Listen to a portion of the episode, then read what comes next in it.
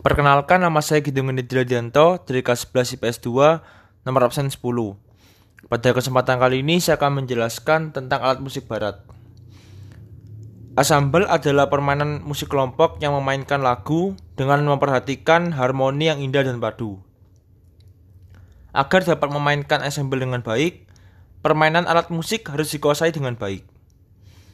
Alat musik yang biasanya dimainkan dalam ensemble adalah alat musik melodis, ritmis, dan juga harmonis.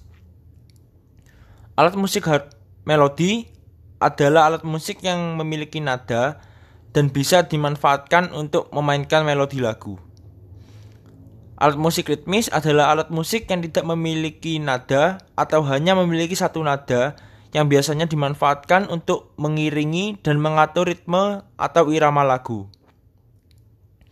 Alat musik harmonis adalah alat musik yang memiliki nada atau nada-nadanya itu dapat dimainkan secara bersamaan sekaligus sebagai akor untuk mengiringi melodi. Jika ditinjau dari kategori alat musiknya, asambel dapat dibedakan menjadi asambel sejenis dan asambel campuran. Asambel sejenis adalah asambel dengan alat musik yang sama. Asambel sejenis ada bermacam-macam, misalnya asambel perkusi, tiup, gesek, dan gitar. Asambel perkusi memanfaatkan alat-alat musik pukul seperti rampak kendang, drum band, rebana, hadra, kendang, dan lain-lain.